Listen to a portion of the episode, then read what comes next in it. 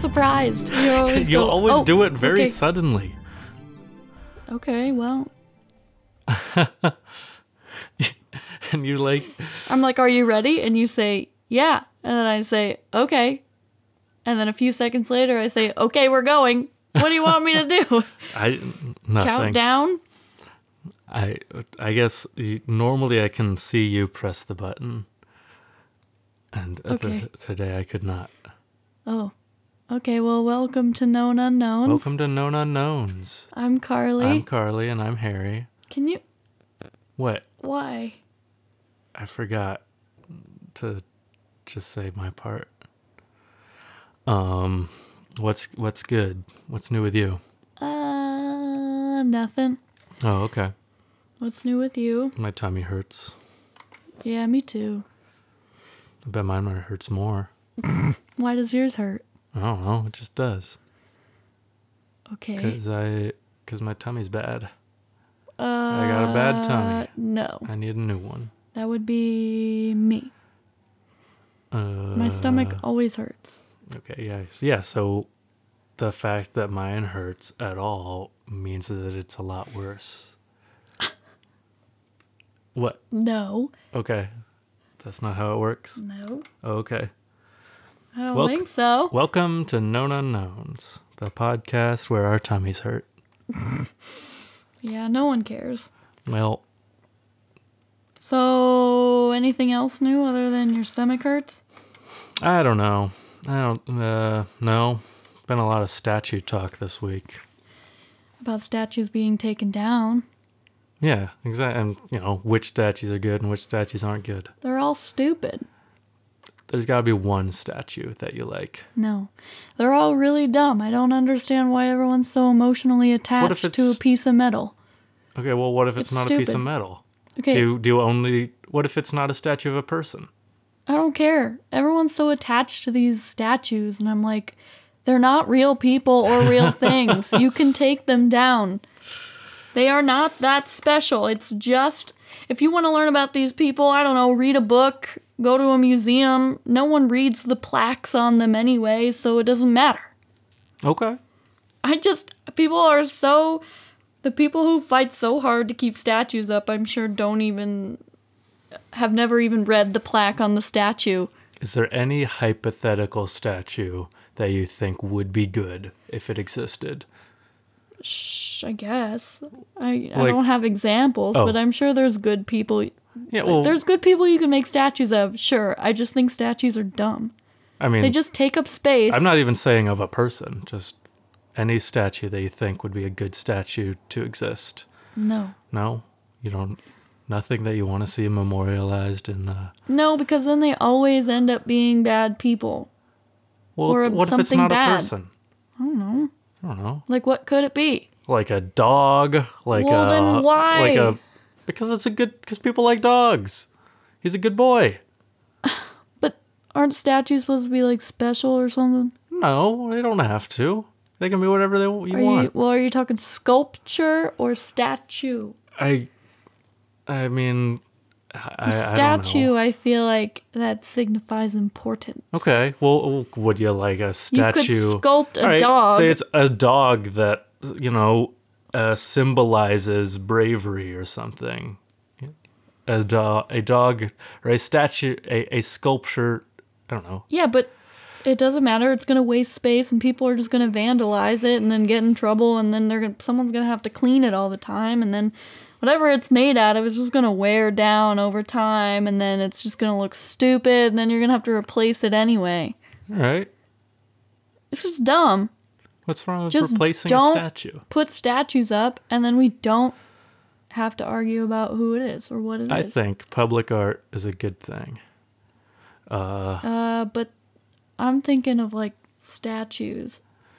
Yeah, well, I mean, I like art. Yeah, but public like, art. okay, well, what's the difference between a sculpture and a statue to you? I don't know, a statue makes it seem like it's important. like an important figure. Okay. Well, what if it's not a figure? What if it's just like a thing? What, like a, If it's like a piece of artwork, then sure. okay. I guess statue is kind of it, it's like art, but it's like not meant to just be like a public piece of artwork. Okay. It's supposed to just be like, oh yeah, that was that guy who did this. I, I don't disagree with you. I'm just I'm just what I'm just trying to get to the bottom of And what I think of your- all I'm just trying to figure out what you're statues now are just that are still up What are about, just like- terrible people. So just take them down. okay. I'm just saying they're not that important. I don't know why people have to fight so hard for them. All right. I don't understand. I think that we should uh I think that we should like do what the Finns do and like not put public more money toward statues of individuals, just like have statues for ideas and stuff, you know, just that symbolize ideas cuz yeah. Yeah, people always end up bad Yeah. because it's like, oh, these that person was great. He did this thing, and then you find out that he was at, he was an awful person in other parts of his life. Mm-hmm. And I'm like, why even? No, Mm-hmm. no, Yeah. no famous person is ever good. I don't understand why we don't know this. And they were just a person. Yeah, no, I know. Speaking of which, there's a. Speaking of caring about statues that are bad, um, so there's in South Philadelphia. There's a statue of Christopher Columbus. Um, Carly rolled her eyes. I'm getting the charger out for the computer. Sorry, so I can't talk, but I did roll my eyes. And so, like, you know, ever, you know, since like the statue pulling down fra- phase of the po- protest has been going on, this, you know, peop pe- no one I think has really like defaced the statue in any way, but you know, um, various Italians um, from Philadelphia have been gathering around it with like bats and like uh, just you know to protect it from potential vandals. I hate Then you know all kinds of stupid Italians just gathering around it and like you know just picking fights with like random people who walk by. Because you know to prevent anyone from taking down their pre- precious statue, and apparently it has gotten so bad that the city has decided to just go ahead and take the statue down itself, in the hopes that all these love this. Christopher Columbus loving Italians will just go away. They won't have a statue to protect anymore, so they won't gather in Marconi Plaza or whatever it is to harass Aren't they technically passersby. harassing like the public for doing nothing? Why aren't they getting in trouble for that? Um, because you know, They're just gonna cause trouble when the poor men who have to go to their I don't know, I, I assume it's gonna be some just poor guys that that get paid minimum wage to tear stuff down. I'm picturing like construction workers, you know, because they got to use the big tools. And then these people, these dumb people, are gonna like harass these men for just and women and people for just trying to do their job and take down this statue that the you know government told them that they had to take down you're right. you know like I don't I just feel bad now that but yeah they should just take it down. That's stupid. We never pick good people for statues either. Like if we actually picked a decent human being to put in a statue but we never do. We never do. That's why I'm like just don't put up any more statues. Tear them all down. Tear them all down. What do you okay? What do you think we should do about Mount Rushmore? Should we? uh I mean, we could just like blow it up, but that would be like defacing even more. You know? Yeah, Mount Rushmore's a statue. That'd be defacing like a even more of the mountain that would that was you know previously sacred uh, ground for the Lakota. I So mean, like it's dumb that they even carved stuff Well, yeah, into I that know. rock. Anyway, Mount Rushmore is bad, so I'm asking you what we should do about it. I don't think you should just blow it up. Do people go in and like restore it though, like when stuff starts to break, or can I'm you just sure like? they do maintenance on it. Okay, well then stop. Okay. Just let it.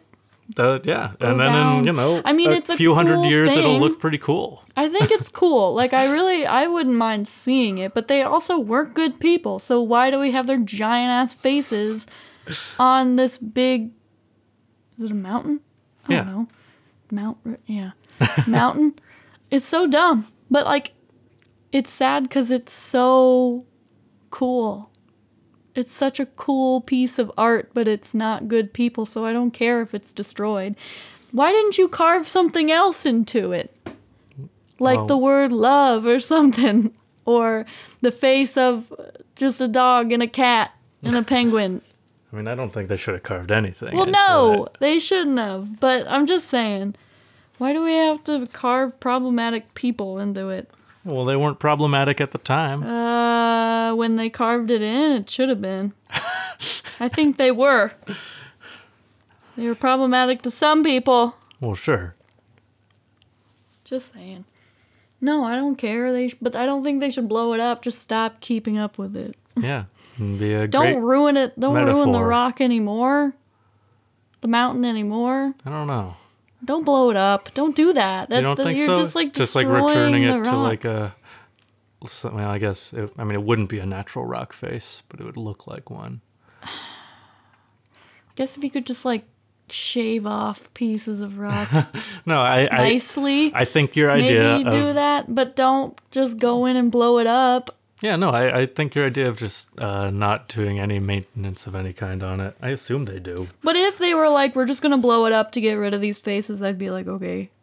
well sure no, I, uh, okay Something I don't know. I'm Cool. I'm sorry to push you so hard on the statue topic I just I just hate how I, I wanted to attached people are these stupid rocks I just uh, and pieces, hunks of metal. It just makes me so angry. I hate that you can't tell me the difference between a sculpture and a statue. I said a sculpture is more like educational and important. Or a statue, I mean. It has meaning. Like, it's supposed to be like a significant person in history, you know? Right. Like a statue, it's supposed to be like really important and like there. Okay. A sculpture can just be of anything you want, carved out of like anything. Okay. It doesn't have to have any kind of like meaning. It could just be like a piece of artwork in the park that someone sculpted. So do you th- do you think like the statue of David is more of a sculpture than a statue? I don't know what that is. Like the the, the naked guy. The- Oh, yeah, it's a sculpture. The naked guy who does this. yeah. Yeah, I'd say that's a That's sculpture. a sculpture, not a he made it as statue. a sculpture, not as a statue, right? Well, I mean, it was about. I mean, Did they like put it in a park and put a plaque on it? nope. But like, I mean, David is like a historical slash mythological figure. But when he was made, was he like famous? What? The statue was it famous? It's of David from the Bible, the David and Goliath guy. No, I know, but when the Oh. guy made the statue or sculpture, did everyone rush to see it for like educational purposes? Was it just in his house? It was in somebody's house. I don't remember whose. Some okay, rich Italian. say I just sculpted, like, I don't know, you, and let's say that you were really important in the world, okay. And I sculpt, I just had a like a sculpture of you, Right. and I just let it kind of chill out in here. That's not a statue, All right. you know? Okay. What? Okay. What about like the Picasso statue or sculpture in like uh, Daley Plaza or whatever? I don't know. It's the big abstract thing. Is I don't know what that is. it's the the big? I don't know. I, I I'll find a. I, I won't bother. Yeah. Anyway, uh, that's enough statue talk for one day. Yeah, just you you know what I'm trying to say. You're just trying to pick it apart. Yeah, I am. Sculpture is more artsy. Okay. Statue stupid. So Okay. someone is trying to buzz into our apartment right now. No. Okay. I just they're gonna keep buzzing and it's gonna annoy me. Is it my Amazon package? I don't know. Probably. No, then they're gonna just like set it outside. I, I, Should I go get it? well, Okay, whatever. Anyway, anything else you want to talk about? no, that's okay. You can go ahead. Is there anything else you wanted to talk about? I can't remember if there was or was not. Hmm. Yeah, I don't know. Is there anything you wanted to talk about? No, but this guy keeps l- just Well, uh, Carly's going to buzz open the door for somebody, um, and I'm gonna vamp here for a minute. Um, actually, no, I'm not. I'm just gonna pause the recording. Well, no, I can't. Re- I've clicked the wrong button. I, it will not stop. Uh... Okay, we're back. I figured don't out know how to stop the recording, uh-uh. everybody. yeah, I was gonna take it out, but I thought it was funny, so I'm just gonna keep it in. But yeah, I don't know who was trying to buzz in, but I think it was just some random person who was locked out. Now I'm mad. I didn't actually go down to see if it was my Amazon package, but okay. because I just went to the I went to the door and angrily just kept hitting the open door button like over and over again, just cursing, just like fucking why did they just stop buzzing? Just meh." And then I went to the door and locked it to make sure because I heard someone actually walking up the steps, so I got nervous and I just locked the door. That's all. Okay. You just kept. You didn't hold the door button, so No. you'd actually be able to open it. No, Okay. because I was mad. I was Okay. like, yeah, bitch, get it. you better open it on one of the times I press it very quickly. All right. I'm not going to make it easy for him. All right. It's been a day. Okay. Well, should I go? Yeah. It's my topic first. I think you should go. I think that you should leave. I think Oh my gosh. that it's time for you to go. Shh. Should I start my my topic? Oh, that's what you meant. Yeah, Harry. I'm just in a bad mood. I know. just cranky. Okay. Well, are you ready to hear about uh the Forrest Fenn treasure? Yeah. Yes. Okay, so my sources, I actually compiled my list of sources today because Wow. I felt, um, I don't know, like I felt like doing it. Okay. So my sources are the uh, Gu- the Guardian, an article from the Guardian. I couldn't find who wrote it. CNBC article by Yoni Blumberg. Forrest Fenn's blog. Wikipedia. A CNN article by Alicia Lee, and a Santa Fe, New Mexican article, like in the Santa Fe, New Mexican, Yeah. by Danielle Prokop. Prokop. Okay. It's an unfortunate last name. I If think it is it's a good Prokop. last name. Prokop? Oh, not no. I, th- I think Prokop. Prokop. I think it's Danielle. Is it Daniel or Danielle? It's Danielle. Okay, I don't know anything. Okay, so I wrote all of this. Are you ready? Danielle Prokop. Somewhere in the Rockies, in the roughly 1,000 miles between Santa Fe, New Mexico, and the Canadian border, there lies a real life treasure chest. And the man who hid the treasure, you ask? a man named Forrest Fenn. What? I, Why are you laughing at me? I I wanted to have a cat, like a very intriguing, capturing intro. You started laughing. Did I cap? No, I didn't. You, yeah, you captured me. Okay.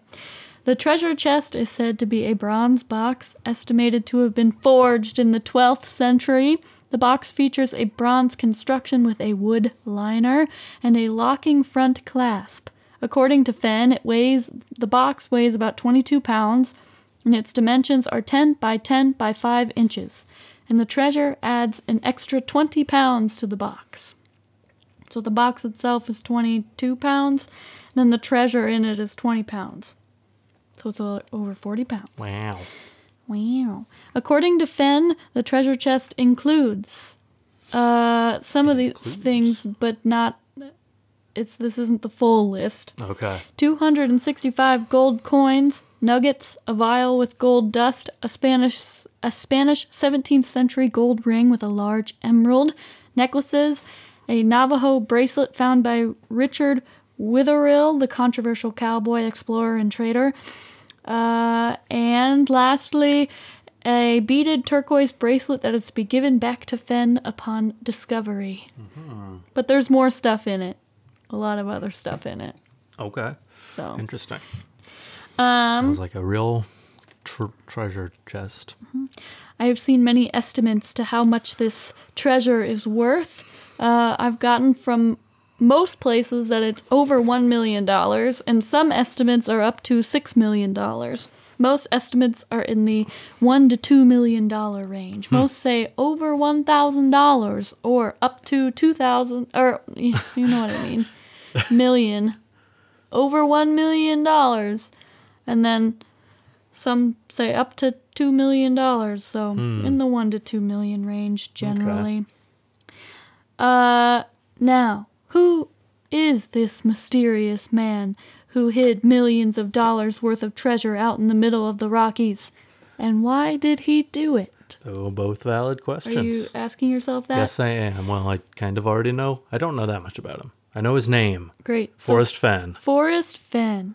He was a pilot in the United States Air Force, obtaining the rank of major and awarded the Silver Star for his service in the Vietnam War, where he flew 328 combat missions in 365 days. He retired from the Air Force and started hunting for and collecting treasure and artifacts. So, a real life treasure hunter. he eventually opened up the Arrowsmith Fenn Gallery with his partner Rex Arrowsmith after he collected so many ancient pieces. Then it became the Fenn Galleries, which he operated with his wife Peggy. Oh, what The- happened to his partner? Did he murder him? I don't know. I'm not sure what it means by partner, if it means by like, because I thought romantic partner, but then I was like, maybe it just meant like business partner. I'm guessing it was just business partner. Oh, yeah. I don't know what happened. I'm not sure. I think he It never him. said. The gallery was located in Santa Fe, New Mexico, and sold a variety of American Indian artifacts, paintings, bronze sculptures, and other art, including forged copies of works by Modigliani, Monet, Degas, and other artists. The gallery reportedly grossed $6 million a year. So he was like a millionaire. Right.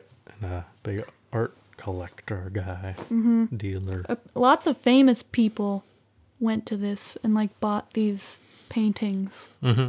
I would bet. Mm-hmm. Famous people are rich, mm-hmm. and that's why they're bad. Yeah, I don't know why everyone wants a forged copy of these artworks. That's kind of cool. Yeah, because like he was like, look at these art paintings I got that are forged fake Mm-hmm. things, like recreations of it. I don't know, it's kind of weird. So, Fenn conflicted with authorities over federal antiquities law. FBI agents raided his home in 2009 as part of an investigation into artifact looting in the Four Corners area. Sounds like something you'd do. Items in his possession reportedly included pieces of chain mail from the Pecos National Historical Park, human hair, a feathered talesman, and Talisman. what? Nothing. Talisman, sorry, and bison skull. Some of which were confiscated com- confiscated by federal authorities. However, no charges have been filed. Hmm. He has like a mummified falcon from like King Tut's tomb or whatever. Is that a real person? King Yeah. Tut's tomb. Some peace pipe from some famous guy. Yeah, I think you probably shouldn't have these things. No, I think that's why he got in trouble. Well, yeah, no, I agree. I don't think a lot of these things he should have. He found them. But I'm assuming he like stole them from places. Well, yeah. Yeah. Yeah. Yeah. gonna freaking put up a statue of this guy one of these days. I mean, I think a lot of it a lot of the stuff he got from trading, Sure. that's where most of his stuff came from. But I do so I think most of it's from like trading people for stuff, so I don't know if he necessarily Traded stole people? it. No, stop it. I don't know if he necessarily went out. I know he like actually like searched for some of this stuff, but I Mm-hmm. don't know how much of it he actually stole himself, how much he just traded his stuff for more stolen stuff. Yeah. He's like the bad guy in a Indiana Jones Oh. movie. Like, I mean, I think he sounds kind of cool. yeah, but like, you know, Indiana Jones is like this this this stuff belongs in a museum. It belongs to He did put it in a museum. he put where it all in his a artifacts are. he put it in a gallery so he could sell it to other rich people. Not all of it is for sale. It was like a museum gallery, like most of the paintings are for sale. Some of the artifacts are just like in the collection for you to look at. Mm-hmm. So, yeah. Anyway, in 1988, Fenn was diagnosed with cancer and given a prognosis that it was likely terminal. Like, they were like, yeah, bitch, you're not gonna live. That's how they said it, too. This inspired him to hide a treasure chest in an outdoor location with the purpose of creating a public search for it. He also intended the location to be his final resting place, with the treasure as a legacy. So his plan was to like climb to this spot he had in his mind uh, in the Rockies, like one of his favorite um, places, Uh-huh. and place the treasure chest and then die there next to the Oh. treasure chest. He was gonna like go die next to the treasure. Cool. Mm-hmm. That's fun. That was his plan. so, uh, he also hid the treasure in the middle of. Um, so he didn't do it in 1988. Um, he actually recovered from his illness in Oh. 2010. Wait, 1988 or 1998 was when he was diagnosed. 1988. Oh wow, that was a long time. Well, he recovered from his illness and then in 2010. Oh, and then in 2010. Sorry, yeah. I don't know when he recovered. I mean, I guess 1998 would still be a long time too. Yeah. So he ended up recovering, but then he was like, I still kind of want to hide this treasure. Yeah. So um, he did it in 2010, and his plan, like he also hid the treasure in the middle of the recession, and he said he wanted to give hope and some good news to people, and maybe give them a fun day of hiking and treasure hunting with their family during a scary negative time. Was his thought process. So in 2010, I didn't- in a what? Nothing. I didn't know that he like was specifically thinking about it in the context of the Great Recession. I think that's why he decided to finally do it. Is what he Right. said. Mm-hmm. Because he's been he was thinking about it and he was like, yeah, let's do it. Okay. So in 2010, he uh, self-published a book called The Thrill of the Chase, a memoir, and a collection. Of, it's a collection of short stories from his life, and that's where he describes the treasure chest that he says contains gold nuggets, rare coins, jewelry, and gemstones. And he goes on to write that he hid the chest, quote, in the mountains somewhere north of Santa Fe, end quote. Hmm. Fenn says that the stories in the book contain hints to the chest's location as well as the poem found in the chapter Gold and More. So he like published this self-published his memoir that had the uh, poem that had the clues Right. to the treasure hunt in it. And then um so he did the poem that contains nine clues that will lead a searcher to the chest. And then Fenn's book and story prompted a treasure hunt in the Rocky Mountains of New Mexico, Colorado, Wyoming, and Montana. Fenn claimed to make no money on the sale of his self published books out of concern for being labeled a fraud by critics. Right. And then he ended up posting it online anyway, the poem. Ah. So it was like, Uh huh. you didn't need the book. Where did the it. money go from his books? Did he like give it to charity or something? I don't know. Probably. I guess. He like self published it and then maybe like I don't know how self publishing works. Where instead of Maybe he didn't sell it. Maybe he just like sold it at his own shop for like the same price that he bought the books for. I guess yeah, he You know? sold them at cost. Yeah, that's probably what he did. Could be. And then I know now if you buy, he has like a bunch of books. You can go on his website and buy hmm. like a bunch of memoirs and stuff. And I think this particular book, or book, a lot of his book proceeds go to like every year he'll donate the proceeds to a cancer patient in need of a, a treatment. Interesting. Okay. So I don't know. But maybe, he, yeah, I don't think he was trying to like profit off Not book. to I don't know. not to one of the indigenous communities that he looted. Yeah. Cancer patients need money too. Yeah. Okay. Well, I think this is a fun story. I think it's a fun story too. Treasure hunt. I know. cool. It is cool. Yeah, probably not good though. But Nah, it's still cool. I know. So Fenn estimates that as many as 350,000 people have gone hunting for the treasure. I would so want to go hunt for this freaking treasure. He tells CNBC make it, adding that there is no way of knowing whether anyone has actually gotten close.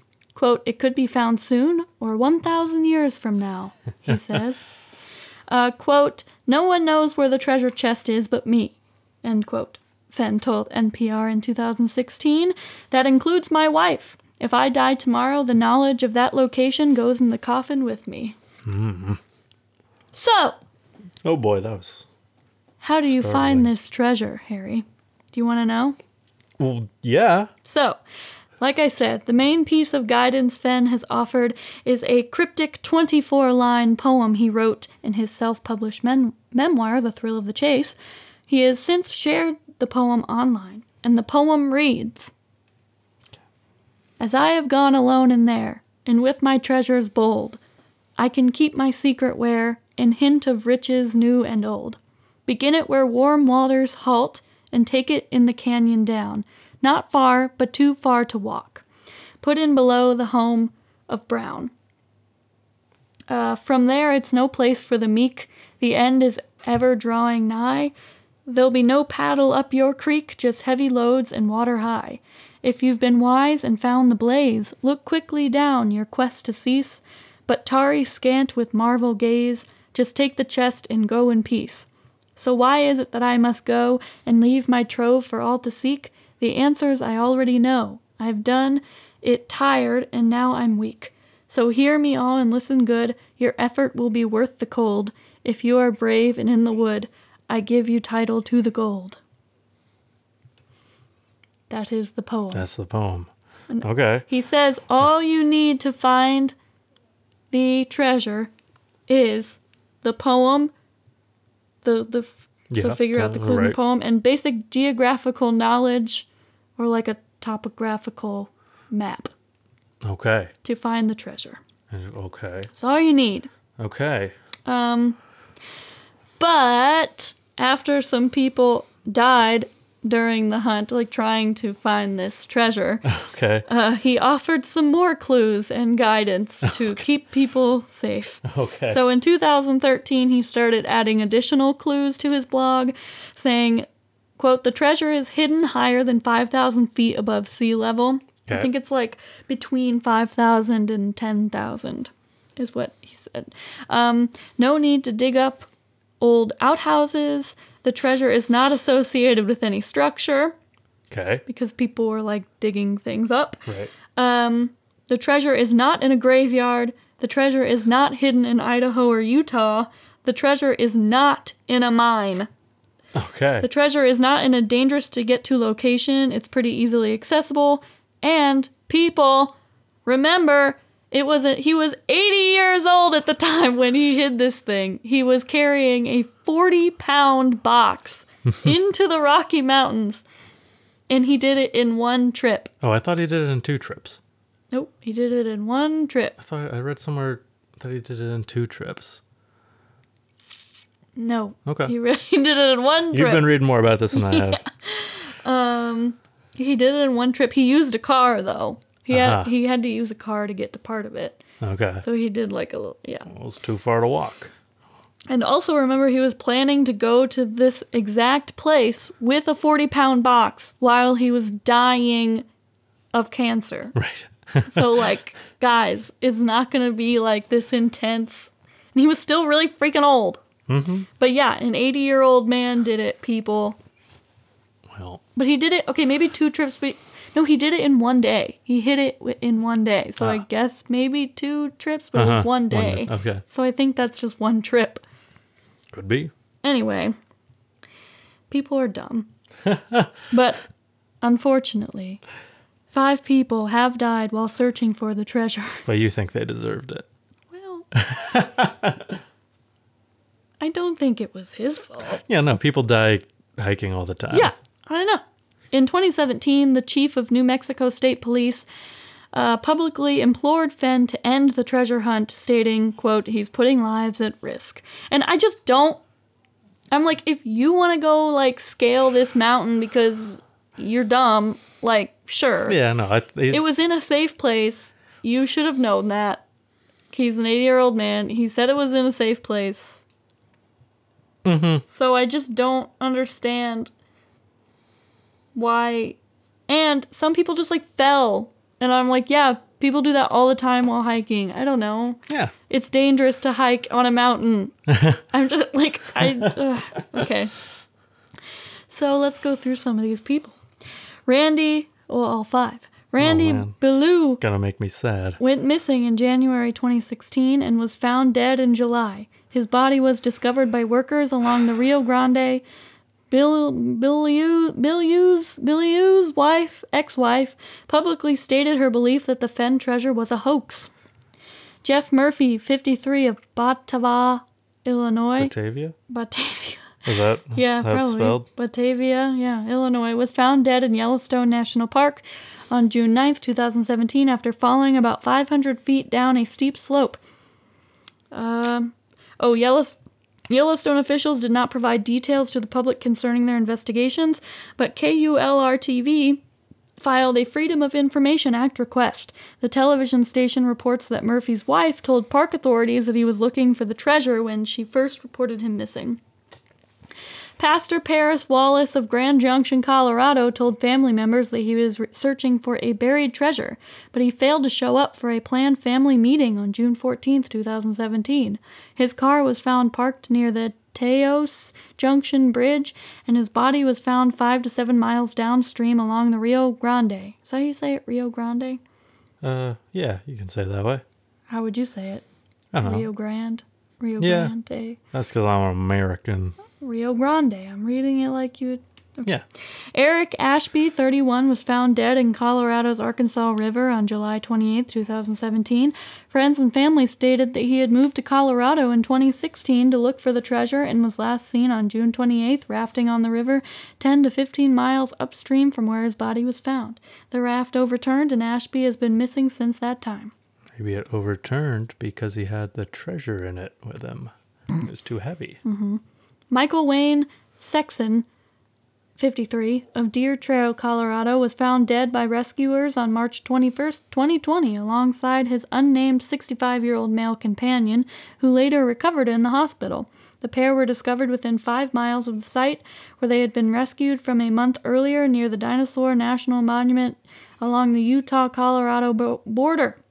Oh, so they had already been rescued in the same, almost the same place before, and then they went back. Because they dumb. They thought that's where the treasure these- was. Oh my god, all of these deaths were like after he Forrest Fenn put out all of his extra clues. yeah. They were from 2013 to 2015, all of those extra clues. The Mm-hmm. first death was in 2016, those dummies. What?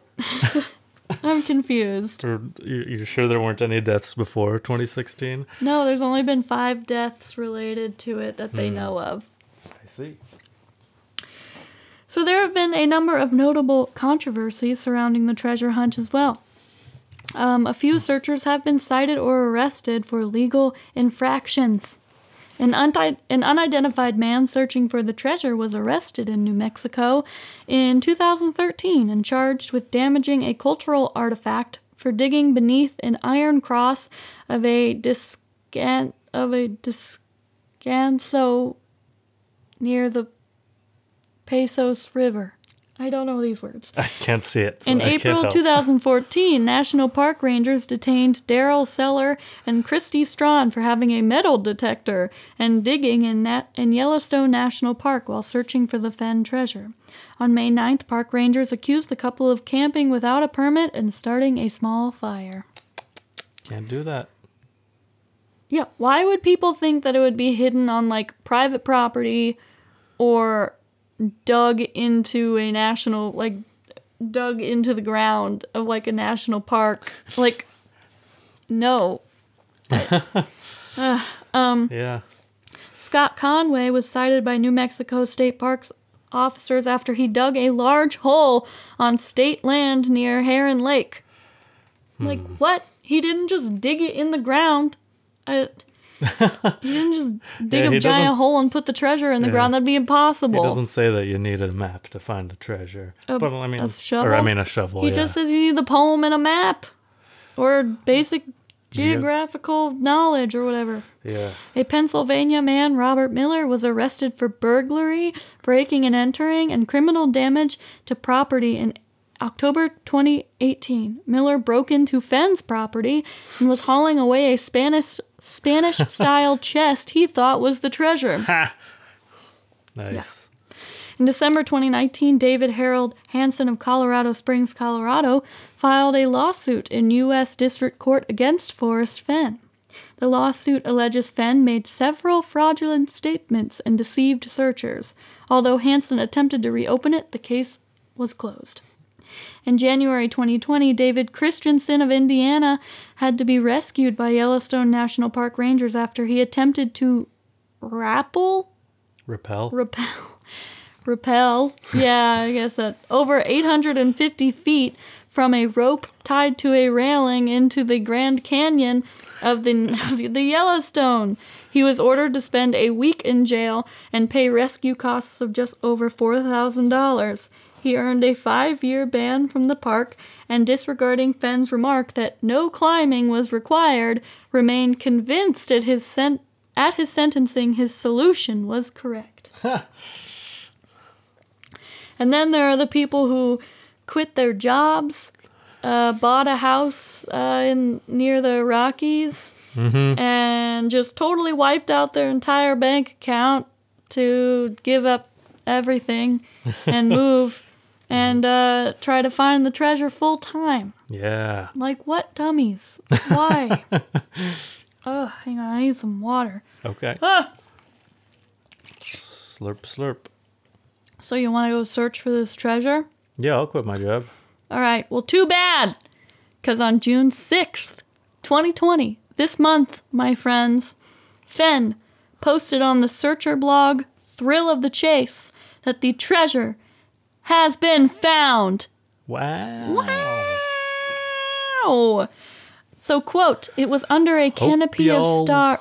I said, hope you all listened this far into the episode before you left Yeah, I wanted it to be a secret, even though I already mentioned in previous episodes that it was found. Quote, it was under a canopy of stars in the lush forested vegetation of the Rocky Mountains and had not been moved from the spot where I hid it more than ten years ago. I do not know the person who found it, but the poem in my book led him to the precise spot. I congratulate the thousands of people who participated in the search and hope they will continue to be drawn by the promise of other discoveries. So the search is over. Look for more information and photos in the coming days. Said. Okay. Interesting.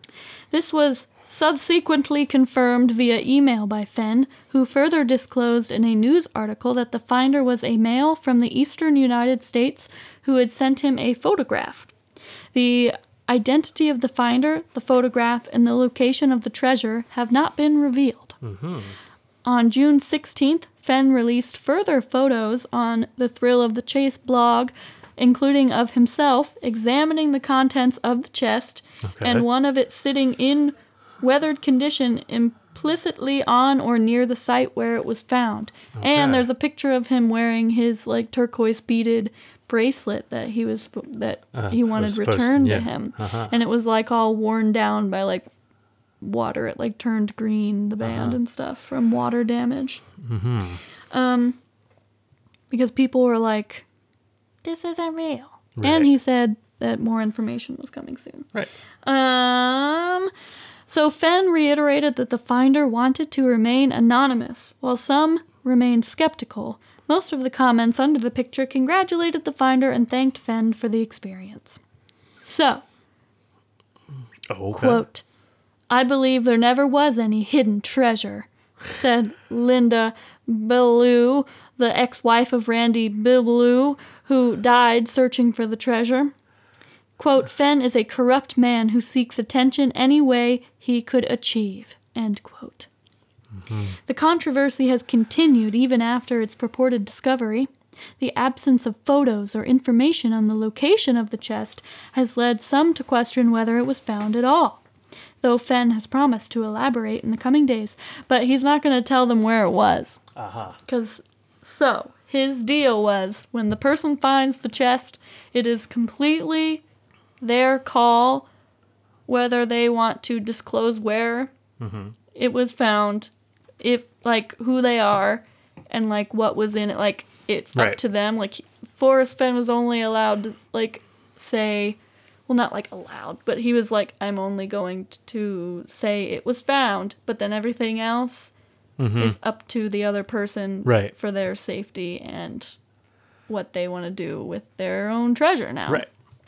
So, uh, quote, give us something so we know we are, so we know we were close, said Meacham, um, who made 200 trips and invested thousands of hours. I have no closure at this point, they say. Barbara Anderson, a Chicago real estate attorney, said she is filing an injunction in federal district court alleging she solved the puzzle but was hacked by someone she doesn't know. he stole my solve, she said in an interview. He followed and cheated me to get the chest. Anderson, who has been licensed to practice law in Illinois since 1998, is representing herself. In the injunction, she seeks to stop an unknown defendant from selling the items from the treasure chest, and she is asking the court to give the chest to her.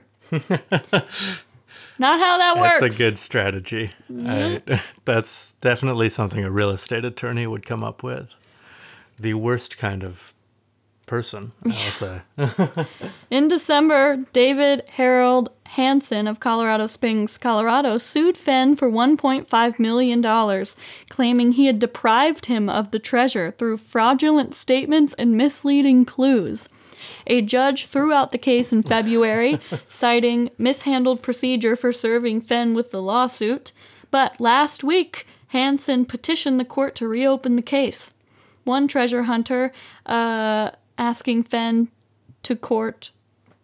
Oh, yeah, one treasure hunter taking Fenn to court. So this is another guy Uh-huh. who's taking Fenn to court for similar reasons. Right. I was skeptical of the timing. Brian er- er- Erskine of Prescott, Arizona, said in his complaint filed in U.S. District Court that he, quote, solved the quest. Oh, I guess this is so it's a little different. Erskine said the site in question is in the San Juan Mountains of Colorado between the towns of Silverton and Ouray, Ouray, and accessible by US 550, also known as Million Dollar Highway. So he's like, I solved it, but it wasn't there. Maybe you didn't solve it right, buddy. Well, he says it's fake. That's why he's suing him. Because he solved it, but it's not real, because he obviously solved it. Quote, he just got served with my lawsuit, and now we have this press release, he said. Erickson said he's confident his lawsuit will proceed. So, like, okay. Maybe it just didn't look good enough when you were there. Or maybe. And still, others believe the treasure never existed or had already been given away. Quote, I think his announcement is at least a few years and a few lives too late. But he has t- but he has to live with that. I believe this was over much earlier than today, said treasure hunter Seth Wallach. Um, a third, uh, quote, a third think it's a hoax, said Dent. A third think it was never found. And then there are the rest of the U.S. that think this is great. Someone found it. Now let's move on with our lives. Dent, who estimates uh, she has taken, what? Nothing. The person who says that estimates she has taken 300 trips in search of the treasure, added that no good can come of knowing its location. What if you were What if like you were 100% right and just missed it? Or what if you find out you didn't have any anything part of it right and had wasted all that time? As long as we don't don't know the location, we can each be right in our own minds, she said, which is kind of true. Like Yeah. if you found out that you spent your entire like last 10 years and you didn't get any of it right and you were just in the complete wrong that would suck you mm-hmm. wasted your life but then if And- you're like oh crap i was there and just missed it that would be Yeah. heartbreaking No, yeah. She she's the Yeah, she's the most sane person. It sounds like. Mm-hmm. But yeah, she's like, yeah, people are gonna be mad no matter what. Um. So, how do you feel about all this? Uh, I think that. I can't um, believe some people are suing him because they think that he, like, somehow, um, made them waste their lives on finding this treasure. I know. Yeah. and someone is suing him because he's like, I solved it, but it wasn't there, so it's not real. that's the funniest one. Like, nobody, no. the The clues were too hard, so I couldn't find it. that I guy, just- I like that guy. Or the woman who's like, or the, the real estate, whatever lady who was like, oh, well, I know where it was. Mm-hmm. So I'm like, okay, then where was it? Tell me. Tell me where it was at. You know? No, no good can come of that, Carly. Well, if she knew where it was. Yeah, well, she'll probably have to tell the court where it was. Mm-hmm. When if- That's not gonna work. It's like yeah, there's no rules to That's- a treasure hunt. If someone wants to follow you and cheat, uh, there's no law saying that they can't Yeah, really do that. Like if they want to steal all of your ideas, there's so many blogs of people who are like hunt for Forrest Fenn's treasure and like they spent years like just documenting I bet. and then there's like Reddit threads that are, give like helpful clues, like what mm-hmm. people think. And mm-hmm. then, like, I just cannot believe how many people dedicated their lives to finding this thing. Yeah. And I'm, everyone's like blaming him for it. And I'm like, you were the dumbass who did it. Right. it was just supposed to be like this fun thing. Like, yeah. like, hey, go outside, spend some time outdoors. Yeah. I don't, I- that's what, that's, Go that was his march goal. around for my amusement, you pores. No, that wasn't his goal. No. I just I think it's really dumb that everyone was like, You're killing people, you need to stop. And it's like people were gonna people are dumb. People are gonna be dumb. Like I don't know. Mm-hmm. Yeah. I, that's not his fault. He didn't do it. He didn't do that. People are like he like fed an obsession and like made people obsess over this thing and I'm like he did not do that. Yeah. He just no. wanted this to be a fun treasure hunt yeah. and no. everyone went crazy. Yeah. Well, people can't have fun.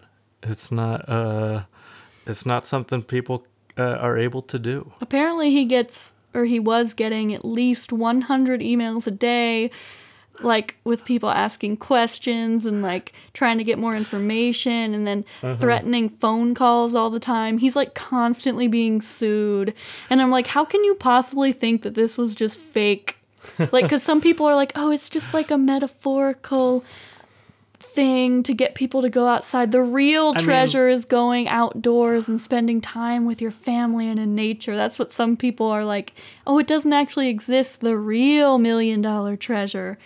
I mean, I. But if th- that was happening, I don't understand why you wouldn't just be like, guys, it's not real. you know? Well, I mean, if that was happening, why not at a cert to put an end to it? Why not say, "Oh yeah, it's been found"? yeah, but who waits 10 years of It- constant phone calls, emails, threats? like, Because, well, you know, it it built up over time. He was like, "All right, I'm over this." do you think it was fake? I no, I don't think it was. But if even if it was, I don't think there's anything wrong with that. I think that'd be kind of mean. If you're like, you can get two million dollars in Yeah, I this treasure chest, and then he's like, psych, it's not real. Yeah, no, I mean, kinda mean. sure. I but I don't feel know. like I feel like I don't know I anyone like who would it was real. Yeah, I think it was. I but I think that like anyone who would have, you know, looked into it at all would have at least in the back of their mind should have had the thought that it might just be not real. Like you should be skeptical of it. I feel like that's I mean, he had the money and the stuff Yeah. to do it, so it's like it's not like he was just this random guy who had nothing, who was like, oh yeah, I'm just giving away this I th- I, yeah. chest of gold. I no, yeah. I I don't think that it, I don't think it's likely that it was fake, and I don't think it was, but I think that like I think that you should probably have like the slight possibility Yeah. in your mind that it's fake and you know come to terms with that before you dedicate your life to finding it. Yeah, and people think that this guy like owes them something, like owes them the location he put it in, or owes them like um I don't know who found it. What? Well, pick more pictures, and it's like no, he doesn't really owe you anything. It's not even his treasure anymore. Mm-hmm. Like Right. he like gave it the reason most people think the reason he wanted one of the pieces back and he gave like his contact info or whatever Mm-hmm. and like was like I want this piece back was so they could like legally exchange like ownership over or whatever you know of the Mm-hmm. Treasure to this person Right.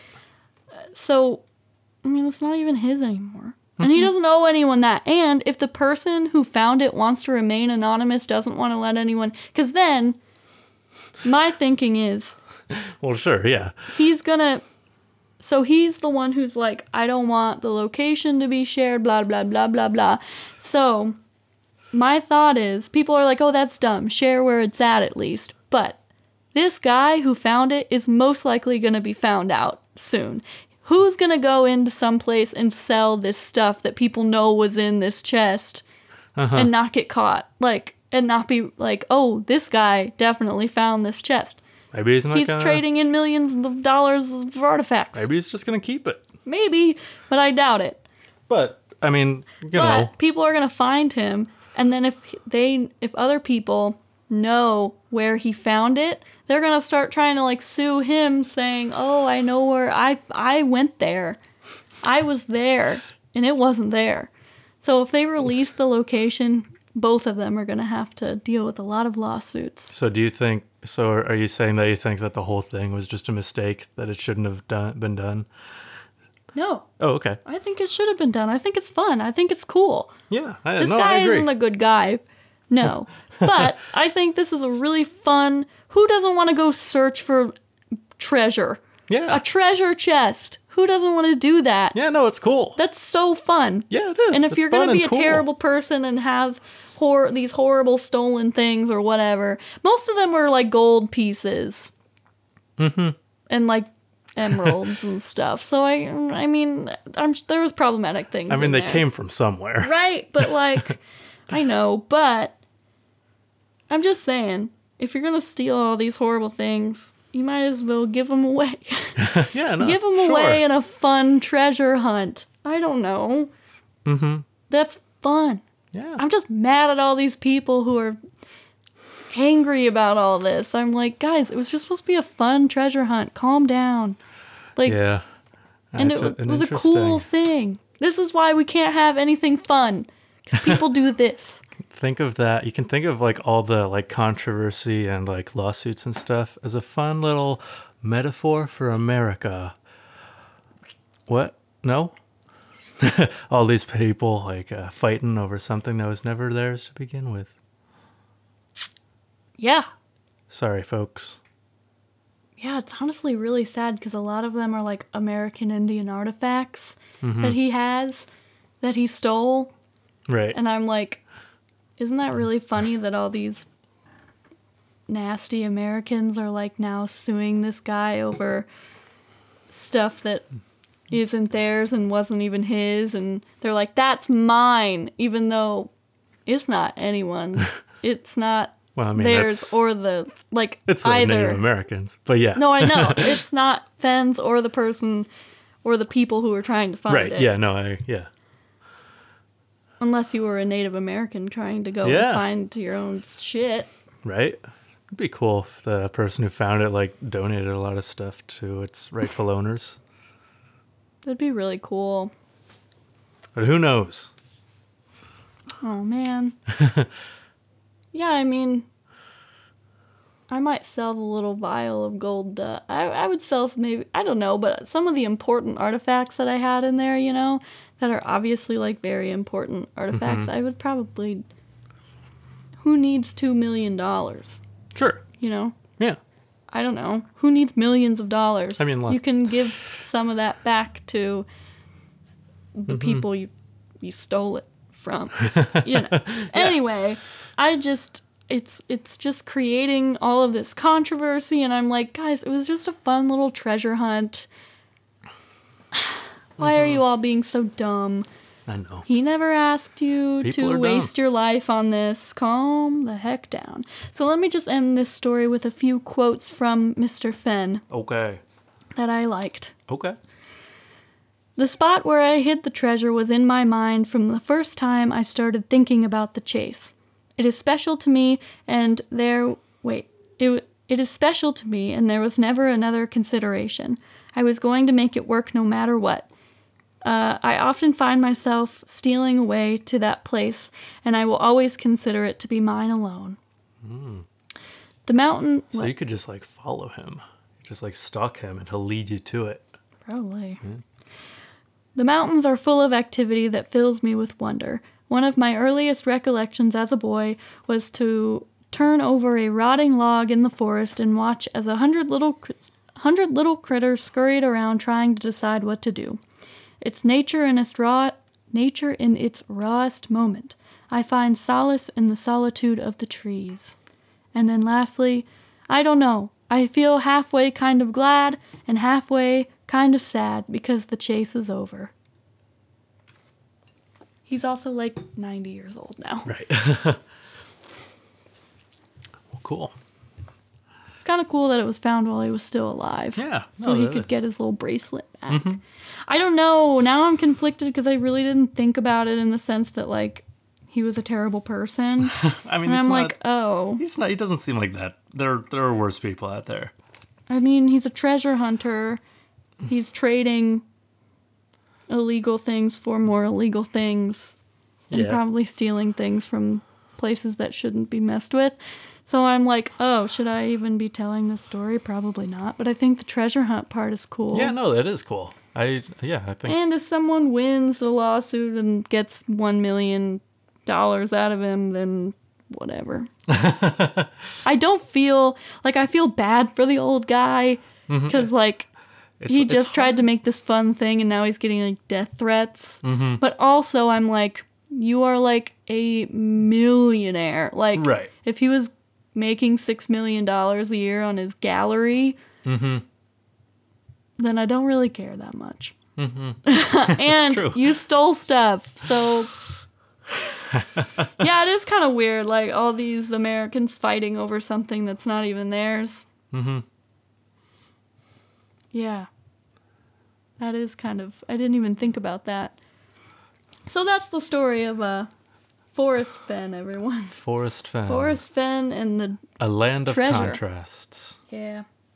Anyway, Oh boy, we're already over an hour. Remember when we used to do episodes that were sometimes like 50 minutes? Mm-hmm. Crazy stuff. it was a long story. Yeah, but no, I'm glad that It we took the time to do it. I mean, also we just like talked about nonsense for Like 15 minutes. minutes. at the beginning. Yeah. Yeah. So if you skip past that, we're only at 40 minutes.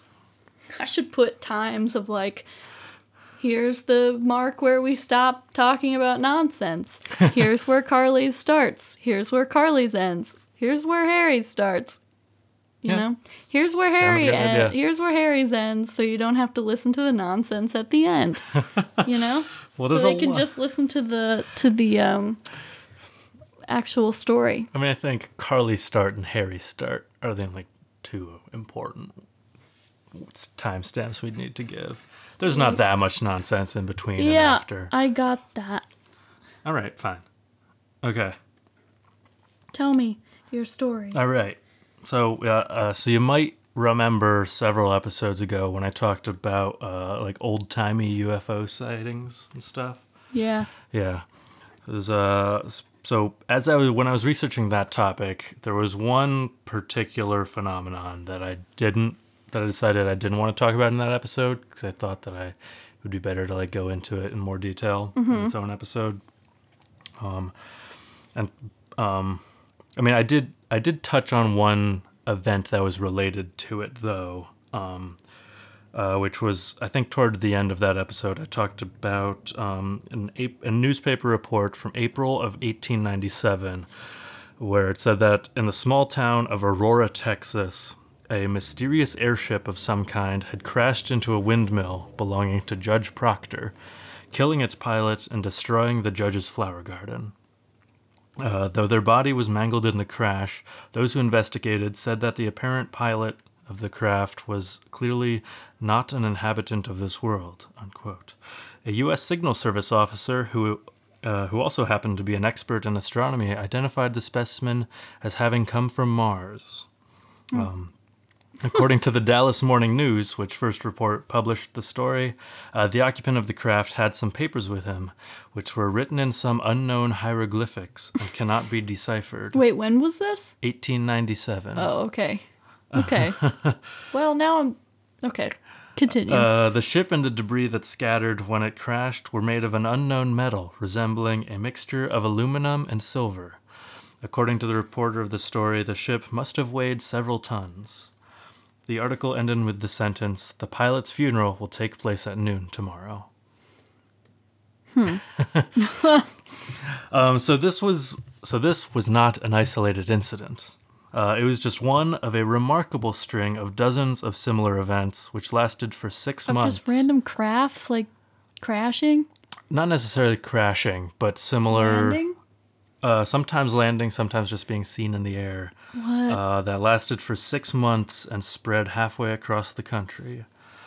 I'm talking about the mystery airships of 1896 to 1897, or the airship wave of 1896 to 97, or the Great Airship of 1897. you know I love UFOs. Yeah, I know. There's no one like set name for the phenomenon, but uh, it's been talked about a lot or researched a lot past. Mm-hmm. So our story begins on the night of November 17th, 1896, in Sacramento, California. Okay. According to the Sacramento Record Union, the low that night was 56 degrees, with brisk to fresh southwest winds and partly cloudy skies. That evening, somebody saw a light moving over the city. Others looked up too and saw the same thing, estimating it to be some 1,000 feet up in the air. Other witnesses saw more, claiming that it wasn't just a light that they saw, but a dark shape behind it as well. One quoted witness by the name of R.L. Lowry said that the shape was being powered by two men on bicycle pedals suspended beneath it, No. with an apparent passenger compartment above them, and above that the main body of the dirigible. Dirigible. Lowry said he heard a voice issuing commands to increase elevation lest they run into a church steeple.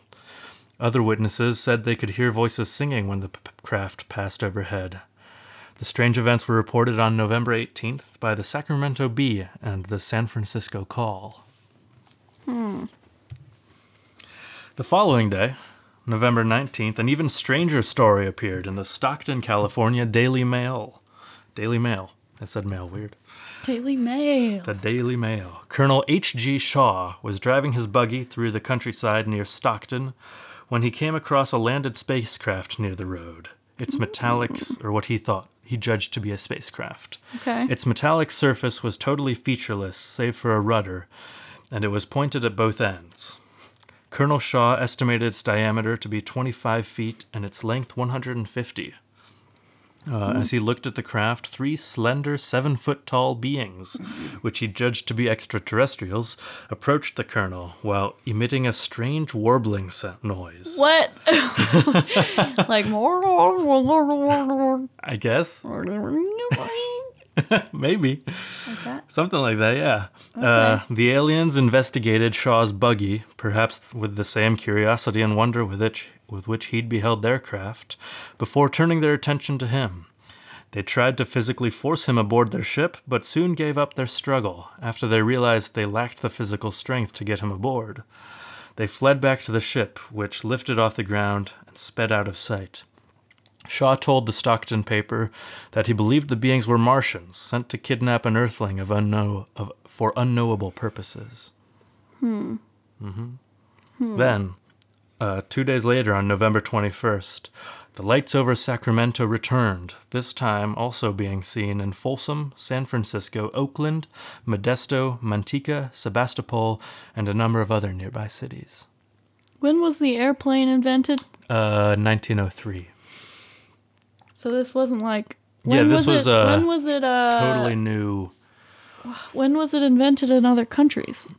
Uh, Around the same time or before? Uh, before the like the the Wright brothers 1903 flight was like the first airplane flight anywhere. So Oh, yeah. I meant like in other coun. So I thought you meant other countries did it before. no, no, no. It was in, Oh. yeah. Oh, oh, that's weird. I was thinking, well, they're just people from other countries. So yeah, This is this weird, is like a Harry. full and like they didn't they didn't blimps or like zeppelins weren't invented yet. They had like hot Oh. air balloons at the time, but they didn't have and there were people were like doing like theorizing basically about and making models of like ideas for like crafts that would be airships that could uh No, Harry, this is creepy. this is weird. um so Moving. Why are there moving lights in the sky? oh my gosh. so um so so these first three sightings Do you believe in aliens? I mean, uh, I don't know. No, You I don't mean, believe this. Do you have a theory on it? we'll get, I'll get to some theories on it later Okay. toward the end. Okay. Um, so these, I think that aliens are possible. I don't believe that they have contacted Earth. Mm-hmm. Uh, so as winter took hold, there were fewer reports um, from like January to March. Um, but in the spring, news items on nocturnal airship sightings started up again, and now began moving west or east. I kept. That's not the only time I wrote west when I meant east here. and now began moving east from the west coast. Uh, on February 2nd, 1897, the Omaha Bee reported that the previous night an airship had been spotted by a dozen people around the city of Hastings, Nebraska. At first, it seemed like an immense star, but on a closer inspection, the lights revealed themselves to be electric.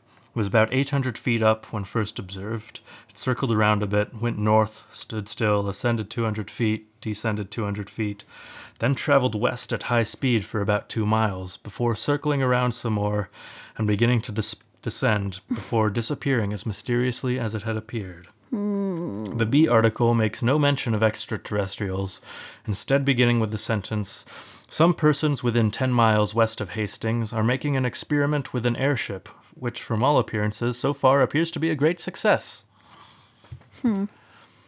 Um, so the lights factored heavily into descriptions of the air of the airships. Uh, Many sightings consisted only of reports of bright lights in the sky, which moved or flickered or changed colors.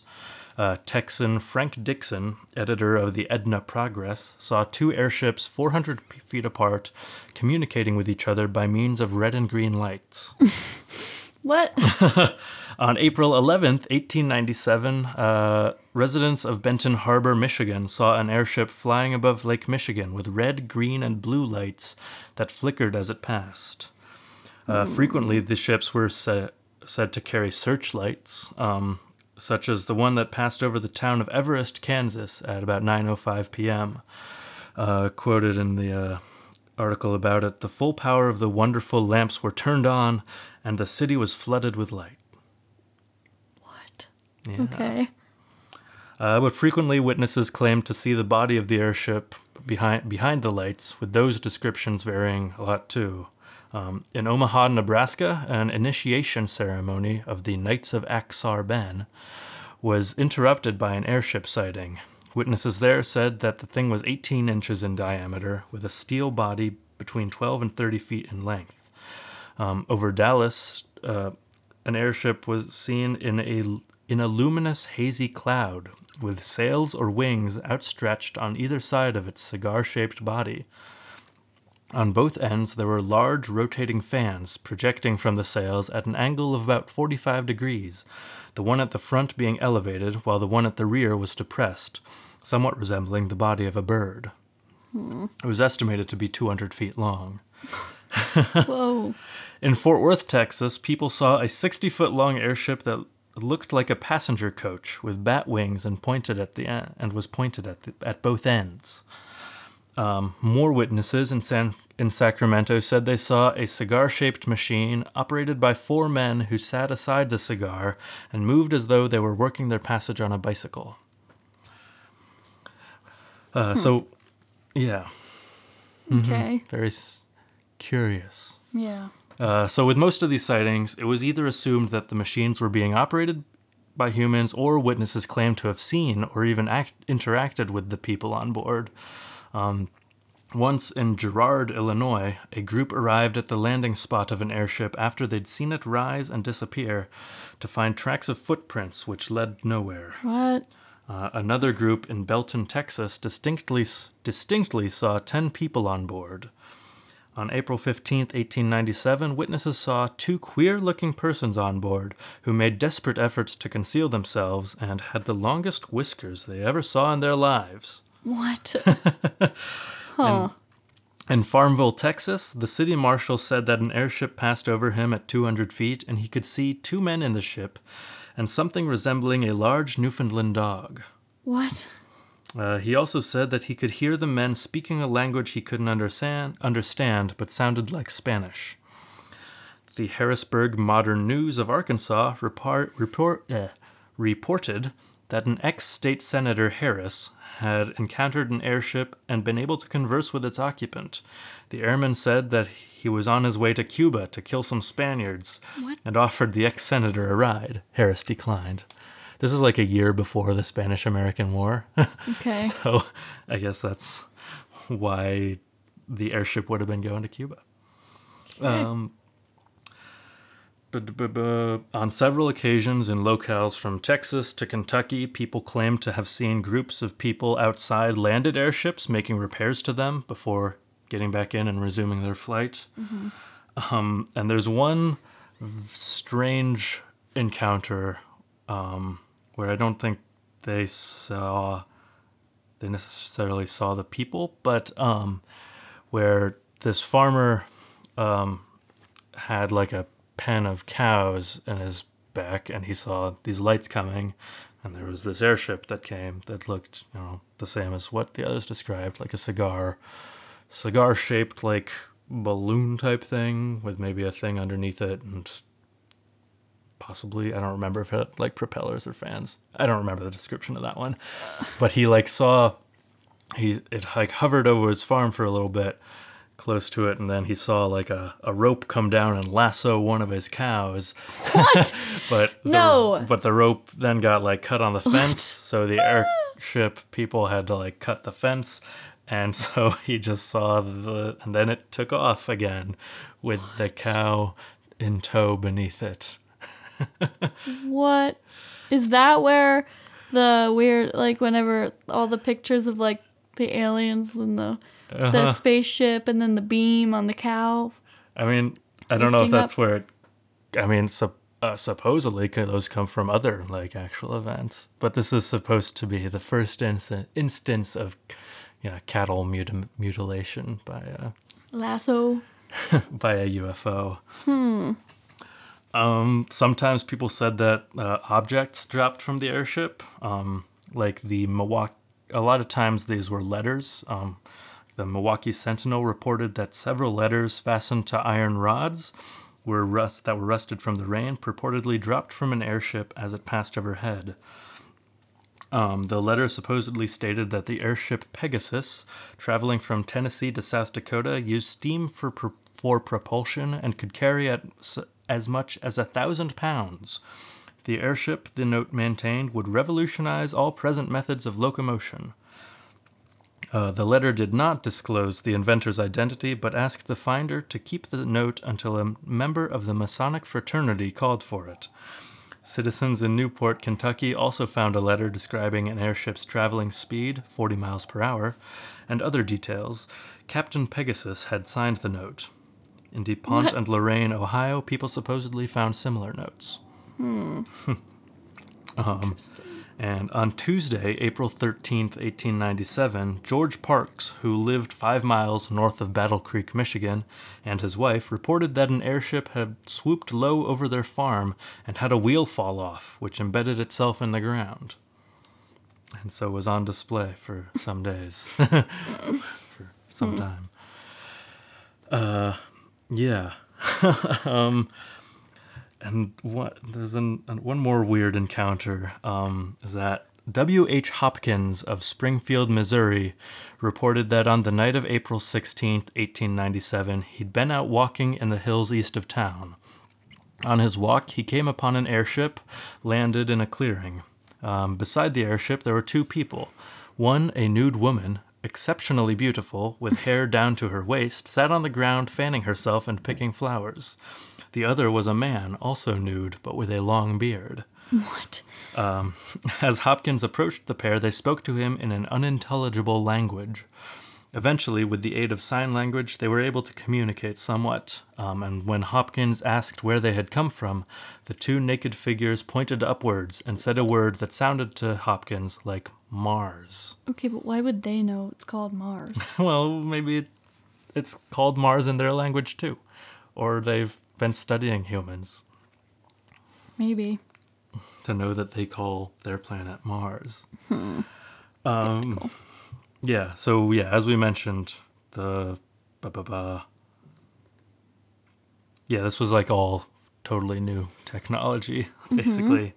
Uh, had yeah, um, plenty of inventors and scientists had theorized about making navigable navigable flying machines, but as yet nobody had successfully made a craft that could maneuver the way these airships did, or reach the su- the speeds they supposedly reached, uh, like sometimes up to 200 miles per hour, people estimated, or even just getting like machines that would f- fly against the wind. Yeah. Um, the excitement around the nation was incredible as people wondered who had made the flying machine and why. Yeah. You know, a reporter for the Detroit Free Press said the section of Iowa where the ship ha- has been seen is fairly crazy with excitement. People throng the streets of all the towns and villages in hopes of catching a glimpse of it, and the telegraph rights are hot with messages about it. Um, a poem appeared in the Sacramento Daily Record about the uh, airships. Would you like to hear it? Sure. Um, okay, so it goes I seed it, I seed it, way up in the air, and the gooses and the duckses stopped in their flight to stare No. at the aerophone or balloon phone a sailin' round up there. I seed it, I seed it, 'twas a funny lookin' sight, a sailin' round the stars with its incandescent light. Sashay, sashaying first with Jupiter, then dancin' round the moon, and bowin' to Andromedaire with an with was the electrified balloon. I seed it, I seed it, and a friend of mine will swear that he too seed the new machine a flyin' round up there. He's way up in astronomy and never tells a lie, and knows the name of all them things a shinin' in the sky. Both of our stories had poems in it. Yeah, I know. It's a poetry special. What? That's such a funny. That's funny. Yeah. I I almost read a poem in the last episode too. Whoa. Wow. Uh, one series of reports out of Texas suggested that a wealthy financier from New York by the name of Wilson was having them built in a secluded location in Iowa, though um, no such person was ever found to exist, or a or such a secluded location in Iowa where they would build. Um, a San Francisco lawyer claimed that one of his clients was the inventor, though he quickly recanted the claim um, after people looked into it further. Um, Yeah. yeah.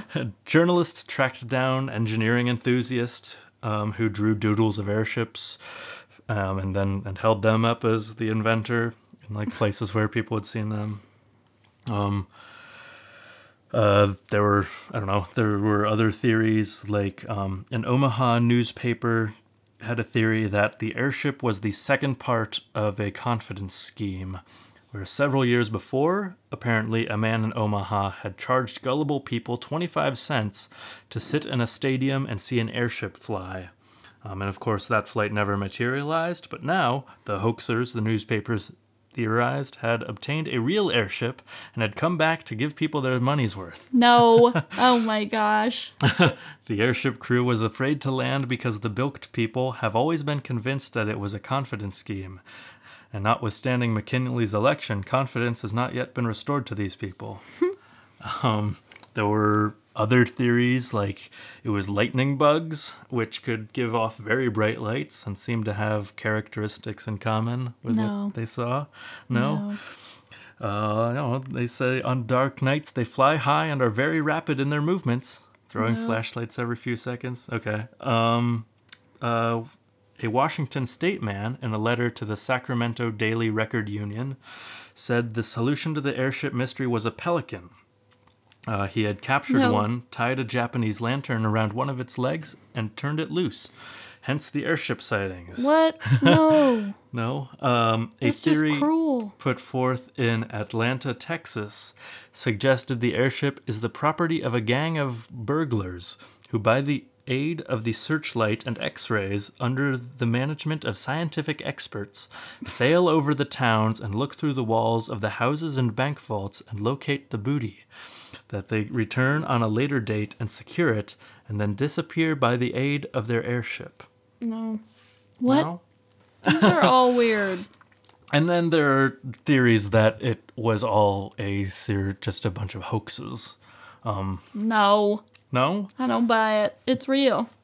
uh, I don't know. One of the, one newspaper says that it was a plot of the telegraph operate that telegraph operators had devised, where Okay, they that's would funny.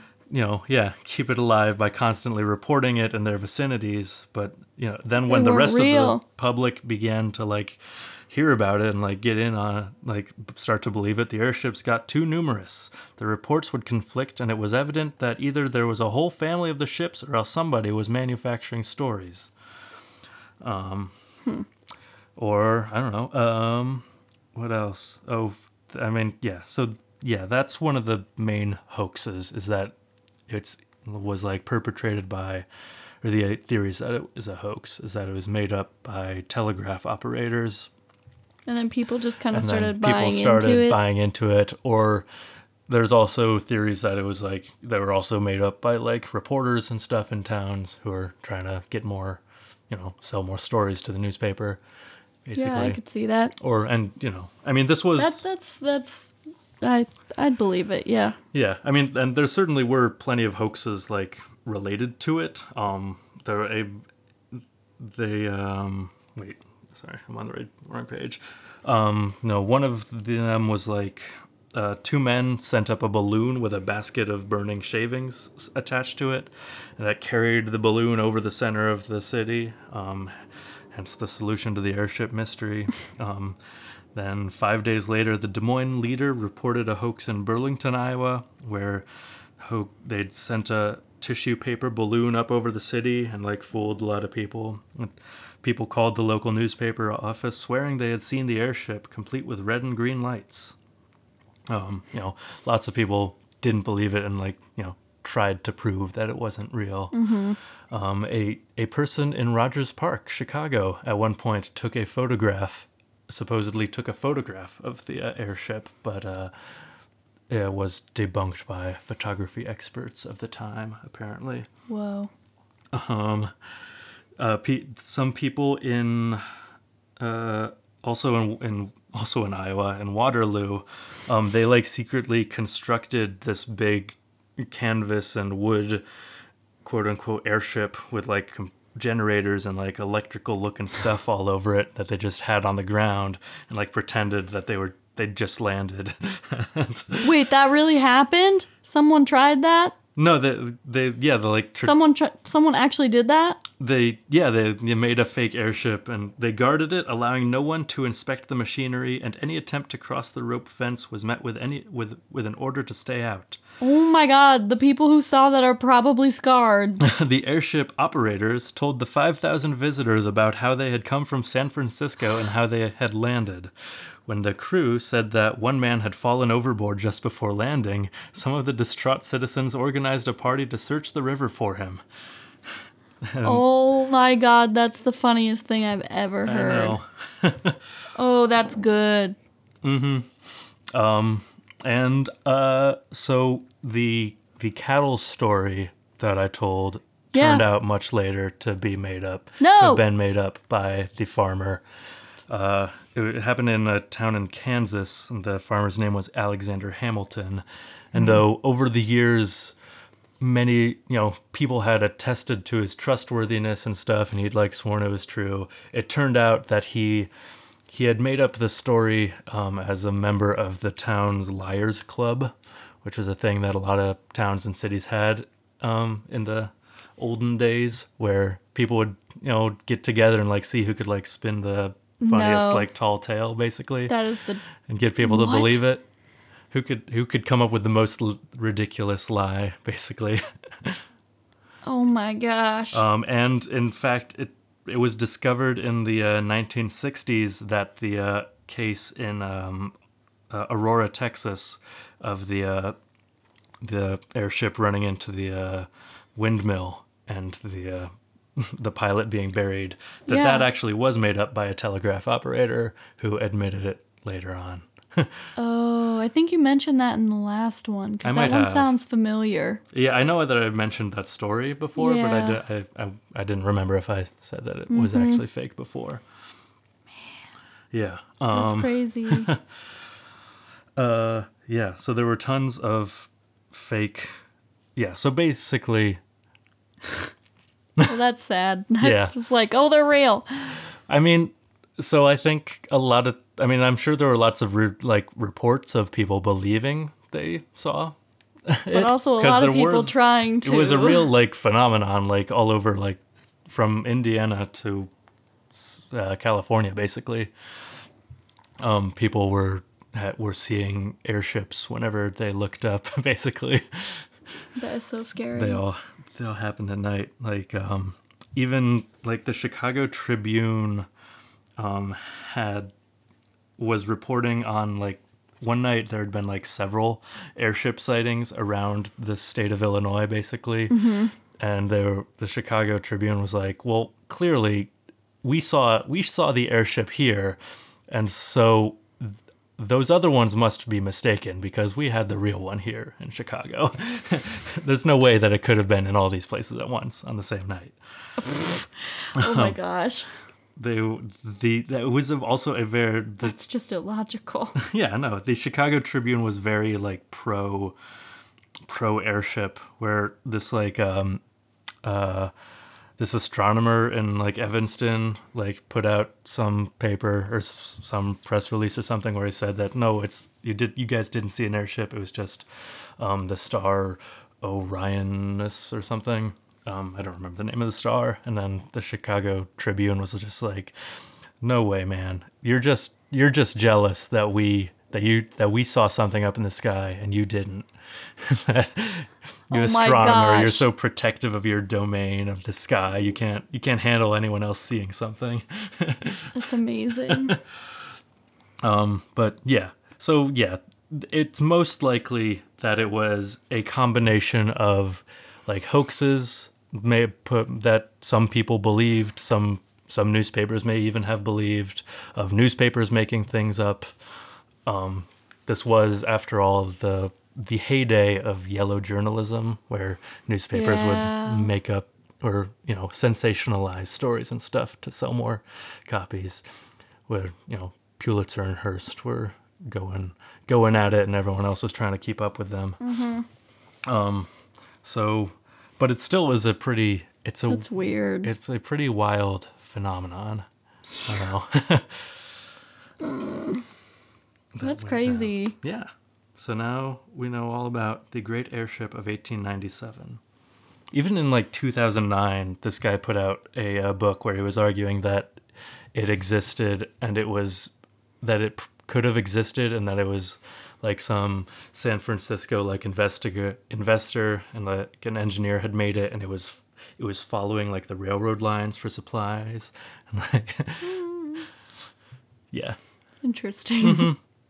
Mm-hmm. um, it, it, it started to die off in May of 1897, like almost like exactly six months after it started. Um, it, per, around the time that like Thomas Edison had to put out a statement saying that he wasn't responsible for the airships and that it was ridiculous that anyone thought they were real or anything. um, but yeah, it was a it was an interesting time in history. yeah, that's weird. Yeah.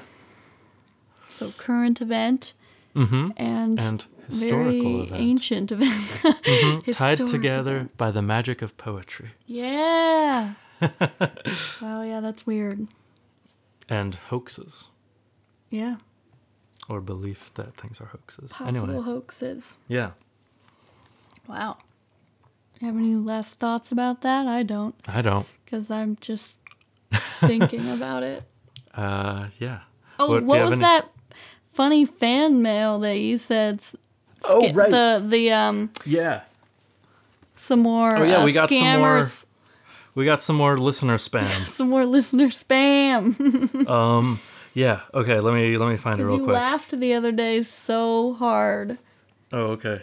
Well, don't don't build it up too much. You were like, I don't want No, it's to tell you until the podcast. Yeah. No. I okay. So it is from uh, one of our listener listeners by the name of uh, first name Directives.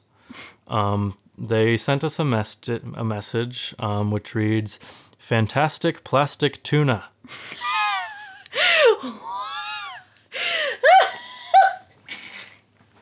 What? Fantastic, fantastic plastic tuna. Yep. I don't understand. I don't either.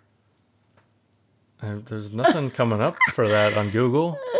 Uh, why? Well- That's really funny. Uh, dear listener, if you're if you're hearing this, please write back to us and explain what you mean. Um, Was there more? Nope, that was it. Just one message from directives. So, uh, Thanks. fantastic plastic tuna. Mm-hmm. Cool. Can that be the name of the episode? sure. fantastic plastic tuna. yeah. Let's do it. Uh, thanks for listening, everybody. Uh, I've been Harry, I'm still Carly. and this has been Known unknowns. Red Sky at Night, Sailor's Delight. Because it's weird out there. Bye.